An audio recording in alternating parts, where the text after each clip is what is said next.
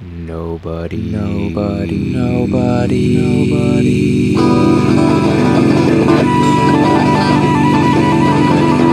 Nobody reads short stories. Hey everyone, I'm Jeremy, And I'm Megan, and you're you. and you are watching Nobody Reads Short Stories. So tonight's um, episode is going to run about 30 minutes. So here is our lovely, my lovely co host, Ray, reading The Mortal Immortal by Mary Shelley. The Mortal Immortal by Mary Shelley. July 16th, 1833. This is a memorable anniversary for me. On it, I complete my 323rd year. The Wandering Jew? Certainly not. More than 18 centuries have passed over his head in comparison with mine. I'm a very young immortal. Am I then immortal? This is a question which I have asked myself by day and night for now 303 years, and yet cannot answer it. I detected a gray hair amidst my brown locks this very day. That surely signifies decay, yet it may have remained concealed there for 300 years. For some persons have become entirely white-headed before 20 years of age. I will tell my story, and my reader shall judge for me. I will tell my story and so contrive to pass some few hours of a long eternity, become so wearisome to me. Forever? Can it be? To live forever? I have heard of enchantments in which the victims were plunged into a deep sleep, to wake after a hundred years as fresh as ever. I have heard of the seven sleepers. Thus, to be immortal would not be so burdensome, but uh, the weight of never ending time, the tedious passage of the still succeeding hours. How happy was the fabled Nourjahad, but to my task. All the world has heard of Cornelius Agrippa. His memory is as immortal as his arts have made me. All the world has also heard of his scholar, who unawares raised the foul fiend during his master's absence and was destroyed by him. The report, true or false, of this accident was attended with inconveniences to the renowned philosopher. All his scholars at once deserted him. His servants disappeared. He had no one near him to put coals on his ever burning fires while he slept, or to attend to the changed colors of his medicines while he studied. Experiment after experiment failed because one pair of hands was insufficient to complete them. The dark spirits laughed at him for not being able to retain a single mortal in his service. I was then very young, very poor, and very much in love. I had been for about a year the pupil of Cornelius, though I was absent when this accident took place. On my return, my friends implored me not to return to the alchemist's abode. I trembled as I listened to the dire tale they told. I required no second warning, and when Cornelius came and offered me a purse of gold if I would remain under his roof, I felt as if Satan himself tempted me. My teeth chattered, my hair stood on end. I ran off as fast as my trembling knees would permit. My failing steps were directed whither for two years they had every evening been attracted, a gently bubbling spring of pure living waters, besides which lingered a dark haired girl whose beaming eyes were fixed on the path I was accustomed each night to tread. I cannot remember the hour when I did not love Bertha. We had been neighbors and playmates from infancy. Her parents, like mine, were of humble life, yet respectable. Our attachment had been a source of pleasure to them. In an evil hour, a malignant fever carried off both her father and mother, and Bertha became an orphan. She would have found a home beneath my paternal roof, but unfortunately, the old lady of the near castle, rich, childless, and solitary, declared her intention to adopt her. Henceforth, Bertha was clad in silk, inhabited a marble palace, and was looked on as being highly favored by fortune. But in her new situation, among her new associates, Bertha remained true to the friend of her humbler days. She often visited the cottage of my father, and when forbidden to go thither, she would stray towards the neighboring wood and meet me beside its shady fountain. She often declared that she owed no duty to her new protectress equal in sanctity to that which bound us. Yet still I was too poor to marry, and she grew weary of being tormented on my account. She had a haughty but an impatient spirit and grew angry at the obstacles that prevented our union. We met now after an absence, and she had been sorely beset while I was away. She complained bitterly and almost reproached me for being poor. I replied hastily, I am honest if I am poor. Were I not, I might soon become rich. This exclamation produced a thousand questions. I feared to shock her by owning the truth, but she drew from me, and then casting a look of disdain on me, she said, you pretend to love and you fear to face the devil for my sake. I protested that I had only dreaded to offend her, while she dwelt on the magnitude of the reward that I should receive. Thus encouraged, shamed by her, led on by love and hope, laughing at my late fears, with quick steps and a light heart, I returned to accept the offers of the alchemist and was instantly installed in my office. A year passed away. I became possessed of no insignificant sum of money. Custom had banished my fears. In spite of the most painful vigilance, I had never detected the trace of a cloven foot, nor was the studious silence of our abode ever disturbed by demoniac howls. I still continued my stolen interviews with Bertha, and hope dawned on me, hope, but not perfect joy, for Bertha fancied that love and security were enemies, and her pleasure was to divide them in my bosom. Though true of heart, she was somewhat of a coquette in manner, and I was jealous as a Turk. She slighted me in a thousand ways, yet would never acknowledge herself to be in the wrong. She would drive me mad with anger and then force me to beg her pardon. Sometimes she fancied that I was not sufficiently submissive, and then she had some story of a rival favored by her protectress. She was surrounded by silk clad youths, the rich and gay. What chance had the sad robed scholar of Cornelius compared with these? On one occasion, the philosopher made such large demands upon my time that I was unable to meet her as I was wont. He was engaged in some mighty work, and I was forced to remain day and night feeding his furnaces and watching his chemical preparations. Bertha waited for me in vain at the fountain, her haughty spirit fired at this neglect. And when at last I stole out during the few short minutes allotted to me for slumber and hoped to be consoled by her, she received me with disdain, dismissed me in scorn, and vowed that any man should possess her hand rather than he who could not be in two places at once for her sake. She would be revenged, and truly she was. In my dingy retreat, I heard that she had been hunting, attended by Albert Hoffer. Albert Hoffer was favored by her protectress, and the three passed in cavalcade before my smoky window. I thought they mentioned my name. Was followed by a laugh of derision as her dark eyes glanced contemptuously towards my abode. Jealousy, with all its venom and all its misery, entered my breast. Now I shed a torrent of tears to think that I should never call her mine, and anon I imprecated a thousand curses on her inconstancy, yet still I must stir the fires of the alchemist, still attend the changes of his unintelligible medicines. Cornelius had watched for three days and nights, nor closed his eyes. The progress of his Olympics was slower than he expected. In spite of his anxiety, sleep weighed upon his eyelids. Again and again, he threw off drowsiness with more than human energy. Again and again, it stole away his senses. He eyed his crucibles wistfully. Not ready yet, he murmured. With another night pass before the work is accomplished. Winzy, you are so vigilant. You are faithful. You have slept, my boy. You slept last night. Look at that glass vessel. The liquid it contains is of a soft rose color.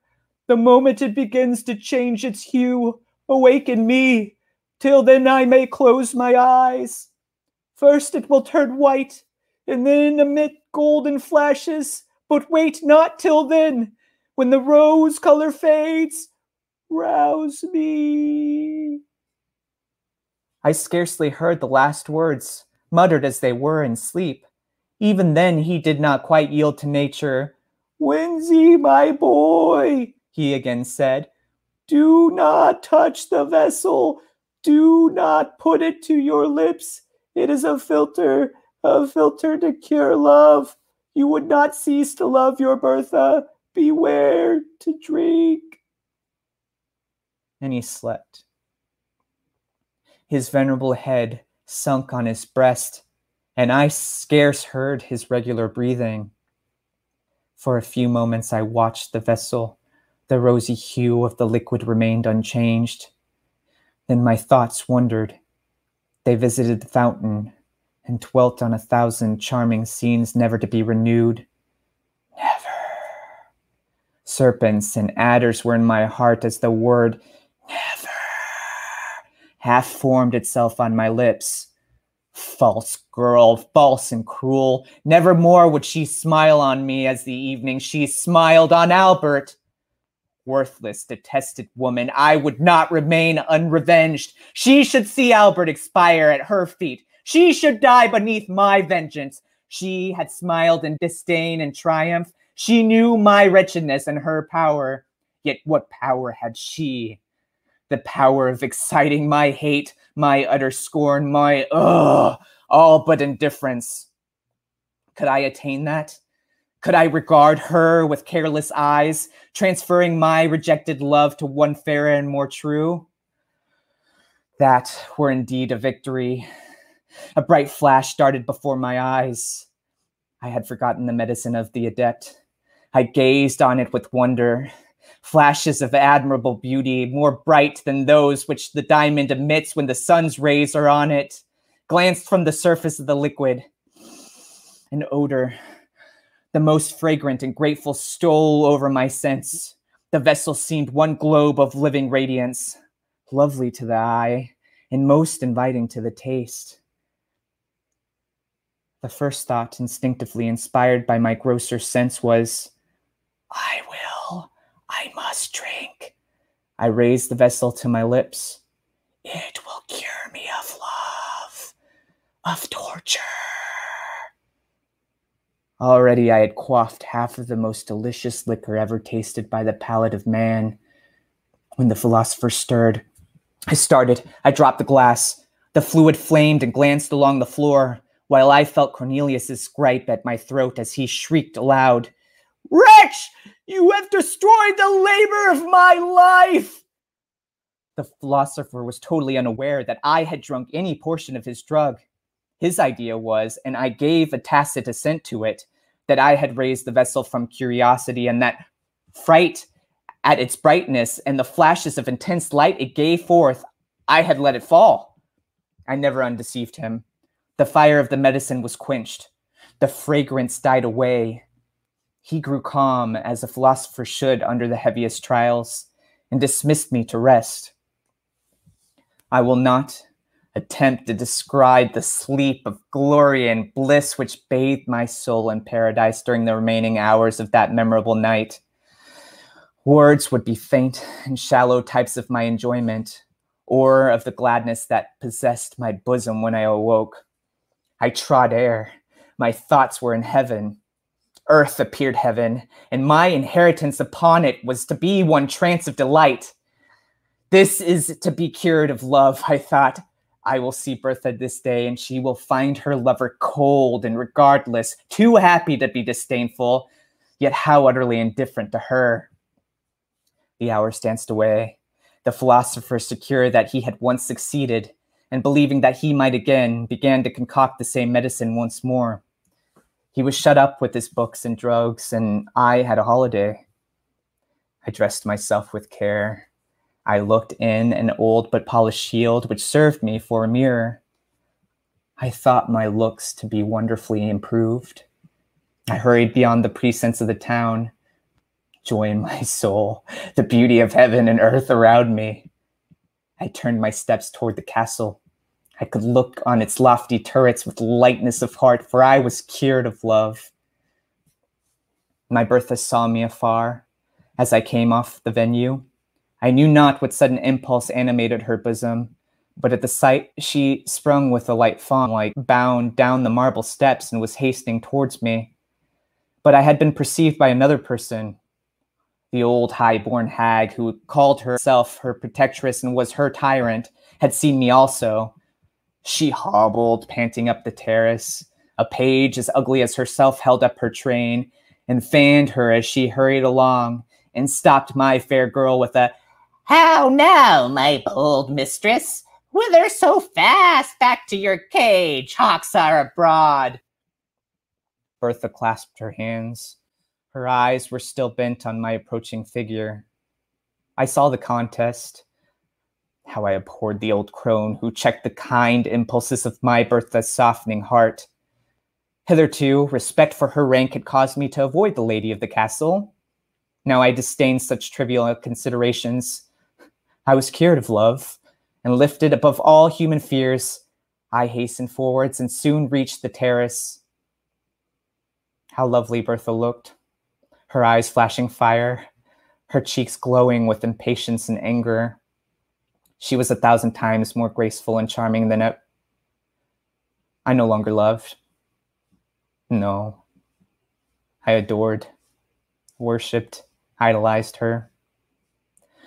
She had that morning been persecuted with more than usual vehemence to consent to an immediate marriage with my rival. She was reproached with the encouragement that she had shown him.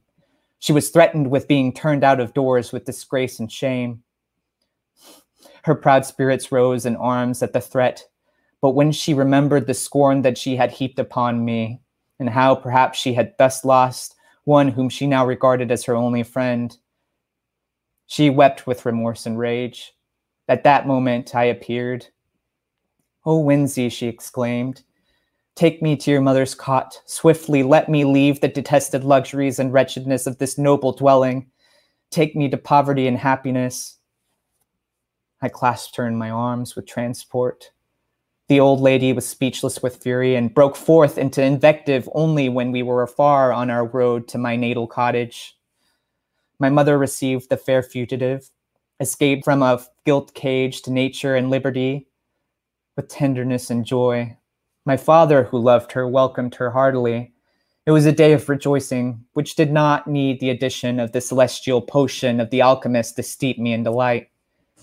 Soon after this eventful day, I became the husband of Bertha. I ceased to be the scholar of Cornelius, but I continued his friend. I always felt grateful to him for having unawares procured me that delicious draught of a divine elixir, which instead of curing me of love, sad cure, solitary and joyless remedy for evils which seem blessings to the memory, had inspired me with courage and resolution, thus winning for me an inestimable treasure in my Bertha. I often called to mind that period of trance-like inebriation with wonder the drink of Cornelius had not fulfilled the task for which he affirmed that it had been prepared, but its effects were more potent and blissful than words can express. They had faded by degrees, yet they lingered long and painted life in hues of splendor. Bertha often wondered at my lightness of heart and unaccustomed gaiety, for before I had been rather serious or even sad at my disposition. She loved me better for my cheerful temper, and our days were win- winged by joy. Five years afterwards, I was suddenly summoned to the bedside of the dying Cornelius. He had sent for me in haste, conjuring my instant presence. I found him stretched on his pallet, enfeebled even to death. All of life that yet remained animated his piercing eyes, and they were fixed on a glass vessel full of a roseate liquid. Behold, he said in a broken and inward voice. The vanity of human wishes. A second time my hopes are about to be crowned. A second time they are destroyed. Look at the liquor! You remember five years ago I had prepared the same with the same success? Then, as now, my thirsting lips expected to taste the immortal elixir. You dashed it from me, and at present it is too late. He spoke with difficulty and fell back on his pillow. I could not help saying, How, revered master, can a cure for love restore you to life?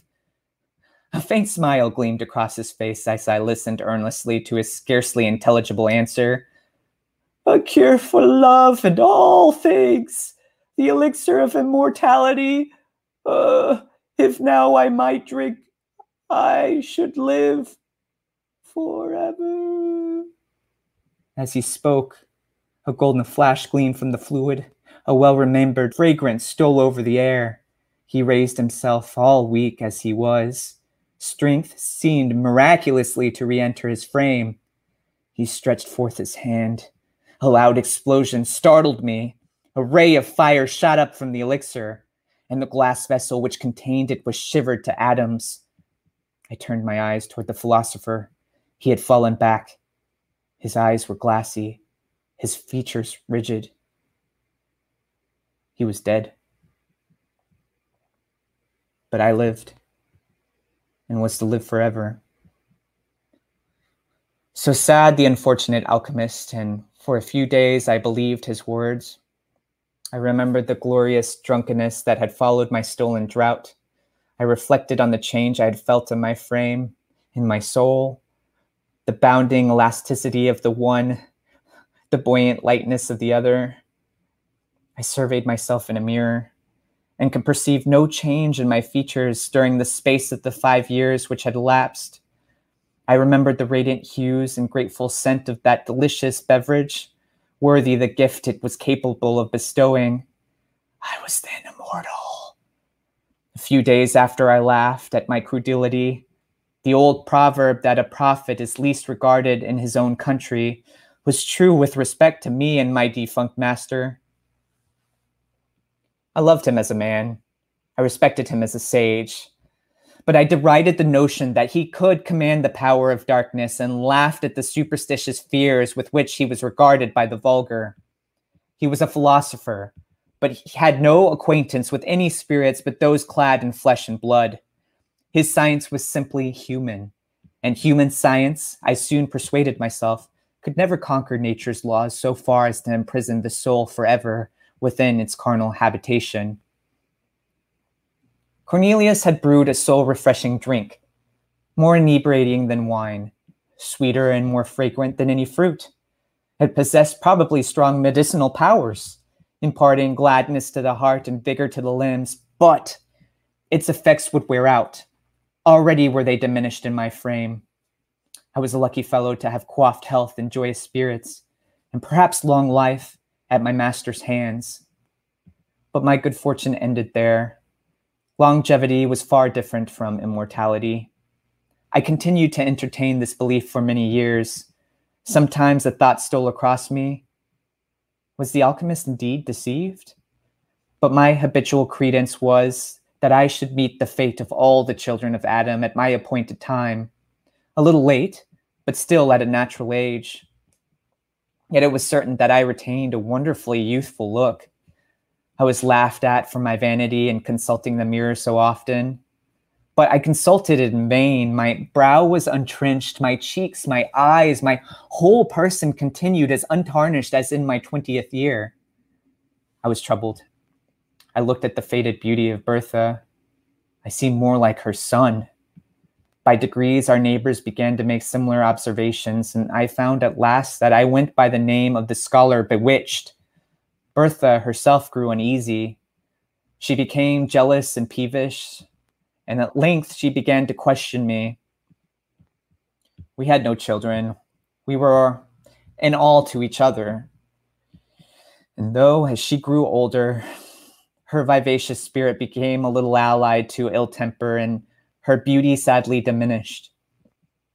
I cherished her in my heart as the mistress I had idolized, the wife I had sought and won with such perfect love. At last, our situation became intolerable. Bertha was 50, I 20 years of age.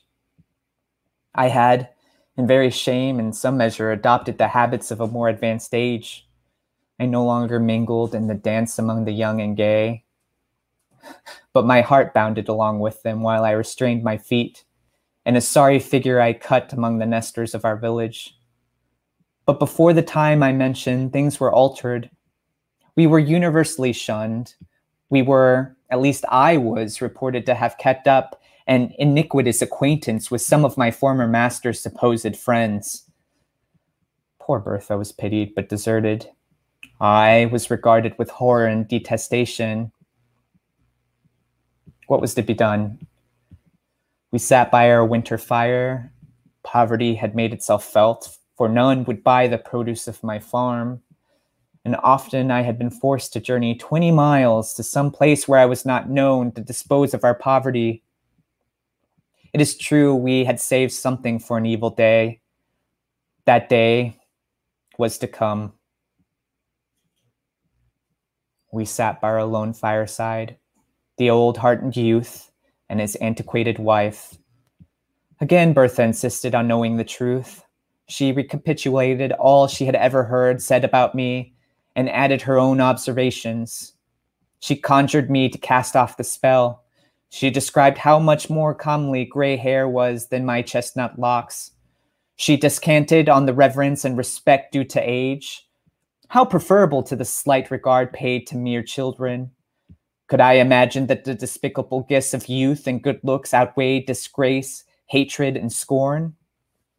Nay, in the end, I should be burnt as a dealer in the black art, while she, to whom I had not deigned to communicate any portion of my good fortune, might be stoned as my accomplice. At length, she insinuated that I must share my secret with her and bestow on her like benefits to those I myself enjoyed, or she would denounce me. And then she burst into tears. Thus beset, I thought it was the best way to tell the truth. I revealed it as tenderly as I could and spoke only of a very long life, not of immortality, which representation indeed coincided best with my own ideas. When I ended, I rose and said, And now, my Bertha, will you denounce the lover of your youth? You will not, I know. But it is too hard, my poor wife, that you should suffer from my ill luck and the accursed arts of Cornelius. I will leave you. You have wealth enough, and friends will return in my absence. I will go. Young as I seem and strong as I am, I can work and gain my bread among strangers unsuspected and unknown. I loved you in youth. God is my witness that I would not desert you in age, but that your safety and happiness require it. I took my cap and moved towards the door. In a moment, Bertha's arms were around my neck and her lips were pressed to mine. No, my husband, my Winzy, she said. You shall not go alone. Take me with you. We will remove from this place and as you say, among strangers we shall be unsuspected and safe. I am not so very old as quite to shame you, my Winzy, and I dare say the charm will soon wear off, and with the blessing of God, you will become more elderly looking. As is fitting, you shall not leave me. I return the good soul's embrace heartily. I will not, my Bertha. But for your sake, I had not thought of such a thing.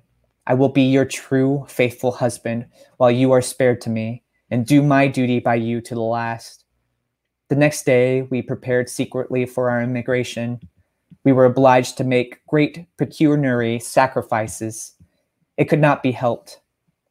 We realized the sum sufficient, at least, to maintain us while Bertha lived. And without saying adieu to anyone, quitted our native country to take refuge in a remote part of Western France. It was a cruel thing to transport poor Bertha from her native village and the friends of her youth to a new country, new language, new customs. The strange secret of my destiny rendered this removal immaterial to me, but I compassionated her deeply and was glad to perceive that she found compensation for her misfortunes in a variety of little ridiculous circumstances. Away from all telltale chroniclers, she sought to decrease the apparent disparity of our ages by a thousand feminine arts rouge, youthful dress, and assumed juvenility of manner. I could not be angry. Did not I myself wear a mask? Why quarrel with hers because it was less successful? I grieved deeply when I remembered that this was my Bertha, whom I had loved so fondly and won with such transport. The dark eyed, dark haired girl, with smiles of enchanting archness and a step like a fawn. This mincing, simpering, jealous old woman. I should have revered her gray locks and withered cheeks, but thus it was my work. I knew, but I did not the less deplore this type of human weakness. Her jealousy never slept. Her chief occupation would discover that, in spite of outward appearances, I was myself growing old. I verily believe that the poor soul loved me truly in her heart, but never had woman so tormenting a mode of displaying fondness. She would discern wrinkles in my face and decrepitude in my walk, while I bounded along in youthful vigor, the youngest looking of twenty youths. I never dared address another woman, on one occasion, fancying that the belle of the village regarded me with fairing eyes, she bought me a gray wig. Her constant discourse among her acquaintances was that though I looked so young, there was ruin at work within my frame. And she affirmed that the worst symptom about me was my apparent health. My youth was a disease, she said, and I ought at all times to prepare, if not for a sudden and awful death, at least to awake some morning white-headed and bowed down with all the marks of advanced years. I let her talk. I often joined in her conjectures. Her warnings chimed in with my never ceasing speculations concerning my state. I took an earnest, thoughtful, painful interest in listening to all that her quick wit and excited imagination could say on the subject. Why dwell on these minute circumstances? We lived on for many years. Bertha became bedrid and paralytic. I nursed her as mother might a child. She grew peevish and still harped upon one string of how long I should survive her. It had ever been a source of consolation to me that I performed my duties scrupulously towards her. She had been mine in youth, she was mine in age. And at last, when I heaped the sod over her corpse. I wept to feel that I had lost all that really bound me to humanity. Since then, how many have been my cares and woes? How few and empty my enjoyments? I pause here in my history. I will pursue it no further a sailor without rudder or compass, tossed on a stormy sea, traveler lost in a widespread heath without landmark? Or star to him, such have I been, more lost, more hopeless than either. A nearing ship, a gleam for some far cot may save them, but I have no beacon except the hope of death. Death! mysterious, ill visaged friend of weak humanity. Why alone of all mortals have you cast me from your sheltering fold? Oh, for the peace of the grave, the deep silence of the iron bound tomb. That thought would cease to work in my brain, and my heart beat no more with emotions varied only by new forms of sadness. Am I immortal? I return to my first question. In the first place, is it not more probable that the beverage of the alchemist was fraught rather with longevity than eternal life? Such is my hope. And then be it remembered that I only drank half of the potion prepared by him. Was not the whole necessary to complete the charm? To have drained half the elixir of immortality is but to be half immortal. My forever is thus truncated and null. But again, who shall number the years of the half of eternity? I often try to imagine by what rules the infinite may be divided. Sometimes I fancy age advancing upon me. One gray hair I have found. Fool. Do I lament? Yes. The fear of age and death often creeps coldly into my heart. And the more I live, the more I dread death, even while I abhor life. Such an enigma is man, born to perish when he wars as I do against the established laws of his nature.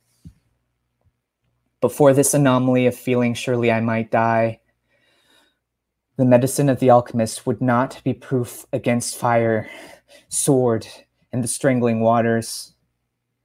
I have gazed upon the blue depths of many a placid lake, and the tumultuous rushing of many a mighty river, and have said peace inhabits those waters. Yet I have turned my steps away to live yet another day. I have asked myself whether suicide would be a crime in one to whom thus only the portals of the other world could be opened.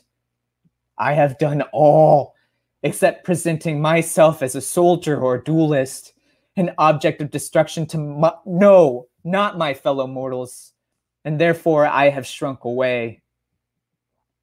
They are not my fellows. The inextinguishable power of life in my frame and their ephemeral existence place us wide as poles asunder.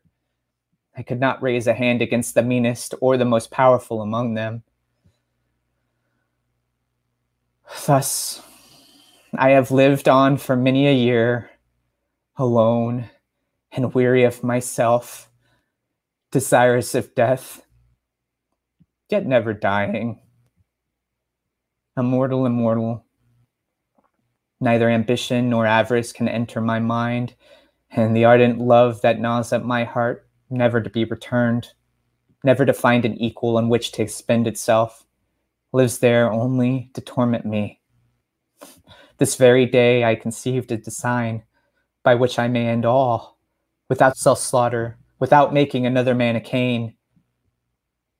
An expedition which mortal frame can never survive, even endued with the youth and strength that inhabits mine. Thus I shall put my immortality to the test and rest forever, or return, the wonder and benefactor of the human species.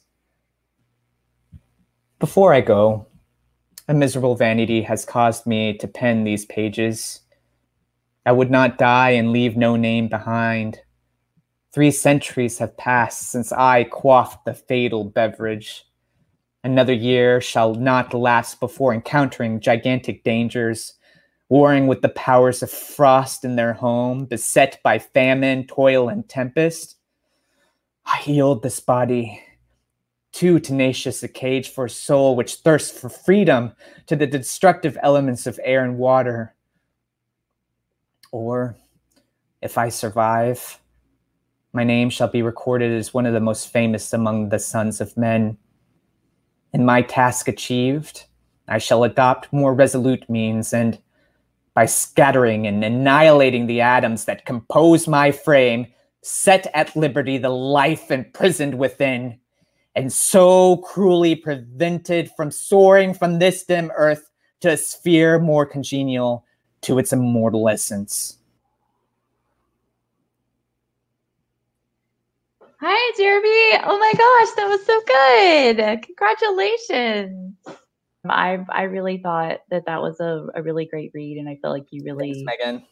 accomplished the the variances within this character. So thank you for thank you for me, and thank you for the listeners as well. Um, you know, classic literature is is always um, a little bit harder than perhaps modern literature. This this this uh, story was written in 1833 so um, we're talking 200 years ago different cadences different a whole whole nother world at that time. So uh, when you're jumping into classic literature, it's not always the easiest path to understand Ooh. and to communicate. But sure, think- sure is that way. Like Megan, I had I had flashbacks of my teacher John Wilson being like, "You must understand Greek and Shakespeare to act," and I'm like, "Shit."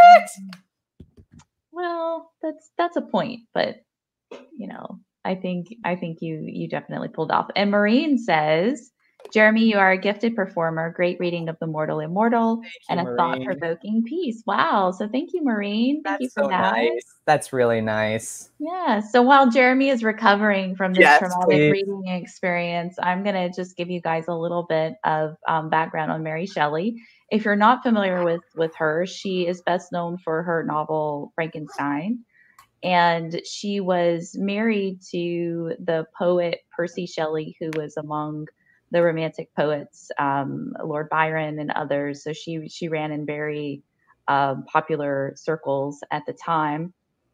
Um, so Mary Shelley was born uh, Mary Goodwin and Ooh, I like that name too. in 1797. So at you know in the early 1800s she was writing stuff like Frankenstein, which was which was one of the sort of first you know novel sci-fi novels of that time. It's just a different sort of genre for people to be to be writing, and especially young women like like Mary Shelley. And uh, she has a bit of a um, salacious past. Oh, yes. Um, a that. lot of a lot of uh, juicy juicy gossip of the time was that at 17 she ran away with Percy Shelley, who was married, and because she was pregnant, and so they ran away to France, and um, it it ended in tragedy. Her first daughter was actually born premature and died in France, and they came back to England uh, once Percy Shelley's wife died from suicide so it was a very it was a very traumatic time um, and you know a lot of a lot of tragedy and a lot of death in her in her very early life but and even when her husband percy shelley passed away she she sort of dedicated herself to raising their son and um, focusing on becoming a writer. And uh, not only is she the the author of many novels including frankenstein she is also the author of many short stories um, I found that she actually published about a story a year, if not more, Wow. uh, throughout throughout her her career. So she she really did quite well for herself. And um, one one more interesting tidbit is her her parents also have. Um, she comes from very interesting stock. Her father was William Goodwin, who was um, a political anarchist of the time. So she grew up in these sort of political anarchist circles, which was Percy Shelley was a part of, and that's how they became acquainted. And then her mother was um, a, a hardcore feminist of the time, feminist in the sense of like, you know, men and women should be equal and treated equal and treated as reason- reasonable beings on equal footing. And was a was a one of the the founding mothers of the of women's rights and women's Oh, crazy. in the 1700s which i which i think is a is amazing that there's been women fighting for our rights for 300 years so i'm like yes yes ladies fantastic That's amazing. so so she has a quite the quite the interesting past and i think that's why I, I think we see some of those those themes coming into this story a little bit like like bits and pieces i was thinking about her mother sort of um, advocating for women's rights and for um, this sort of idea that men and women are equal and I Megan. feel- yeah. We we've been scandalous on our own own right. You know what we did? what did we do Cranky. oh well you know um, we don't have cranky tonight Oh, cranky. Unfortunately, Cranky- Cranky, Cranky is not present. Um, I am have been uh, broadcasting from Mississippi for those who Oh, don't know, right. and um, Cranky is actually not in my possession at this moment. So Jeremy and I are just gonna be like babbling on for quite quite some time, like I've been doing. I feel like I've been talking for like. Oh, we minutes. just lost our all our listeners. I'm just kidding. They're still there. I just scared Megan a little bit. Yeah so um one thing that i that i did want to say is that i feel like when you look at mary shelley's work as like a, a group of work together i think her her one of her strongest themes is this theme that you know humanity's downfall is when it loses its sympathy and its empathy for others. I mean you see that in frankenstein with the monster and with frankenstein's monster and then i think you also see it in this story where where our where our protagonist when he's disconnected from humanity is when he's at his lowest I wish I had my. Oh, I do have my phone. Megan, keep talking. Um, Oh, keep talking Are about you this though. set a timer? no, no, no. Keep talking about this because, Oh, like, okay. I actually posted a Mary Shelley quote. That's. Oh no, I Oh. just found it. No man chooses evil because it is evil. He only mistakes it for happiness, the good he seeks. Mary Shelley. Yeah.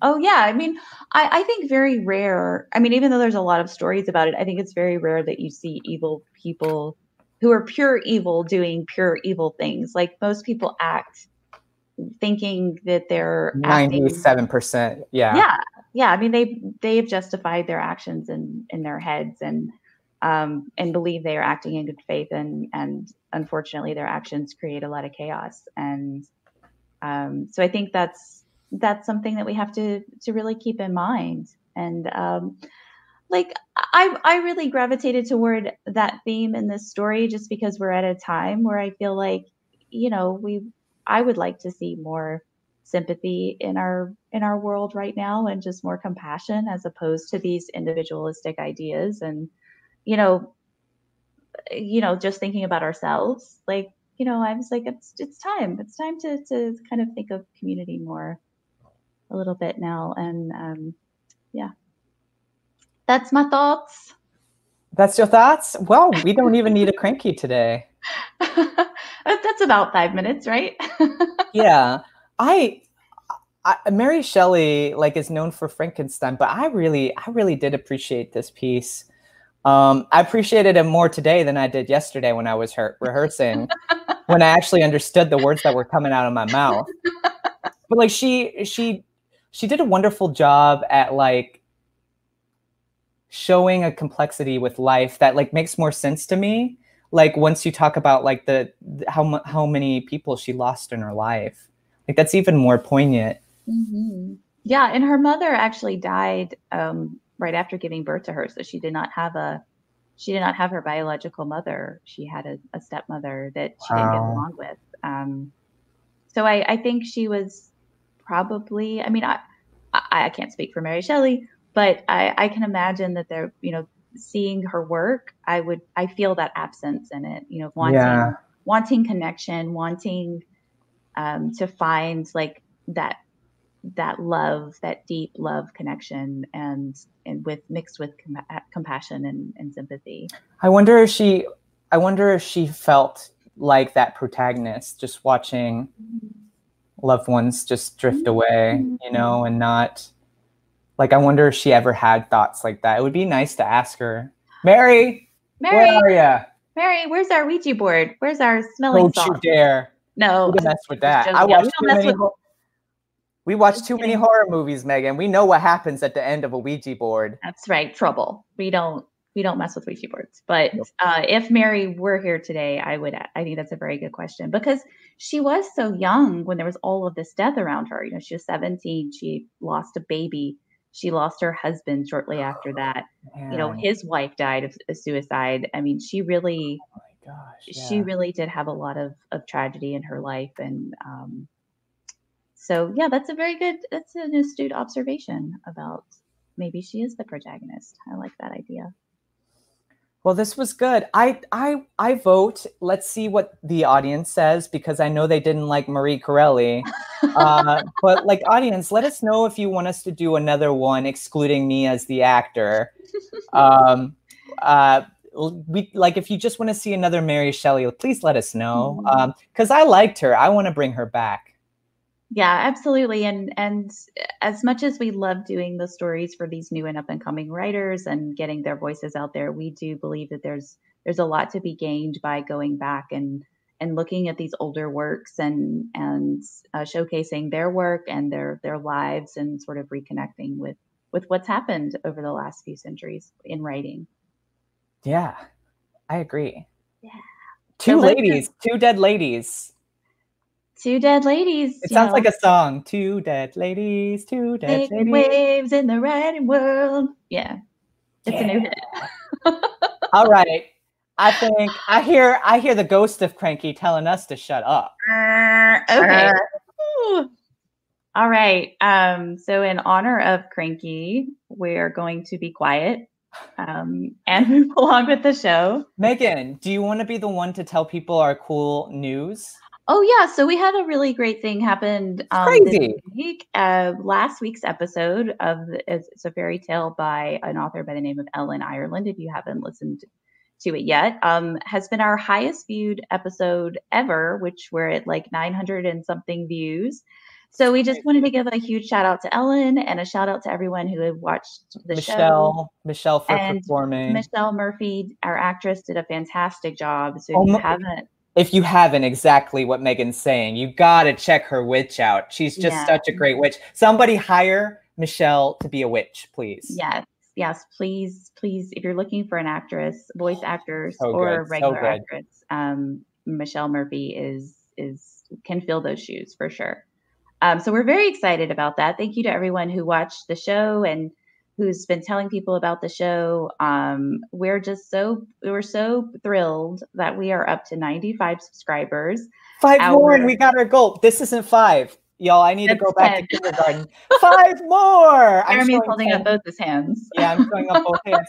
Five more. Yeah. So if you haven't, I think we're okay subscribed with yet- 10 though, right? Yeah. Oh, yeah. If we get one of five, that's amazing. Um, so thank you to everyone who's already subscribed. We appreciate your support for us and for these writers and their their work. So if you haven't subscribed though, now's the perfect time because we are five away from our goal, and you you can individually make Jeremy and I and Mark's little hearts just soar and bring so much joy to us if you get us up to 100 subscribers. So tell your friends, uh, tell your family, tell anyone that you know who loves audiobooks and loves listening to podcasts about us and let them know that we're out there for them to be downloaded on for free. Spotify We're for free. free. We're on Spotify, we're on iTunes, we're on Amazon, we are on Stitcher. Uh, and you can download us onto your phone and take us with you wherever you go. So whenever you need a story, we'll be there for you.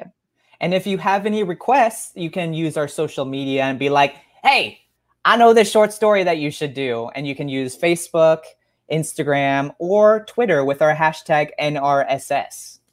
Podcast. Oh, crap. Megan, do you want to redo Hey, the just- hashtag? I just I just filled it in right there. It was great. Wait, just do the whole thing though, so Oh. that they're not confused because I'm dumb.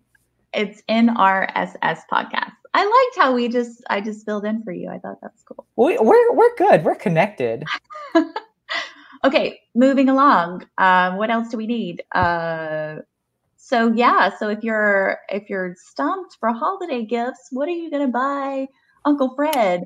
Well, Jeremy here is making uh goo goo eyes at um sad eyes at an R in our Hello. Can somebody sing that song for me, please? So make Jeremy happy. He's sad now, but he'd be really happy if you bought some pillows on our website, nobodyreadshortstories.com. You can find all of our merchandise available uh, for purchase. We have pillows, we have hoodies, we have t-shirts, we have leggings, we have fanny packs, we have socks. We have basically anything that you could want in orange and orange and uh, purple. So we are desperate. Just kidding. We're not desperate. We sound desperate, but we We- aren't. we sound we sound desperate, but the whole point is to bring you joy and to bring us joy too. Um, Totally. so uh, please check out all of that. Uh, also, if you want to learn more about my individual work, you can go to my website, meganamorrison.com, and sign up for notifications if, for anytime I post something new. And Jeremy, You could do the same with me, but don't use Megan's website. I got my own. I'm an independent boy. Mine is jeremyraystories.com. And then you think that I had this memorized. I just blanked. every every week, like uh, you can subscribe and get a new micro story to your email. mm, they're very great. You don't want to miss one of these stories, and they're super short. When he says micro, he means micro. You're so small. they're they're tiny. You can read them, you know, while you're drinking your coffee, while you're brushing your teeth, very quick. You basically read them before you even read them. It's it's true. Like before you you open open them up, you're like, "Oop, I already got it. Don't have to." You open the this email, boom, you're done. Boom, Boom. that's it. Goodbye. oh, uh, last thing, we should tell them about our, our next episode because I'm really excited about it. I'm excited about this too. We have um, a wonderful story called Quality of Life by a writer named Christine Sneed. Christine is a fantastic writer. Um, she has several novels, and I'm just so excited to be able to showcase her short story. It's um, please make sure that you tune in next week. Because Really do not- good. you do not want to miss the story. And we have Michelle Murphy coming back to perform it. So if you enjoyed Michelle's performance of um, last week, then uh, please come back for a very different story. But uh, I know Michelle's going to kill it. Thank you, everyone. I appreciate you sticking it out. We're we're just rambling on because we don't have cranky. Bye. We love you. Bye. No one reads short stories anymore. I really don't know what they're written for. Go write a short story and throw it Cause no one reads short stories, funny, sad, or gory. No one reads short stories anymore. Yes, no one reads short stories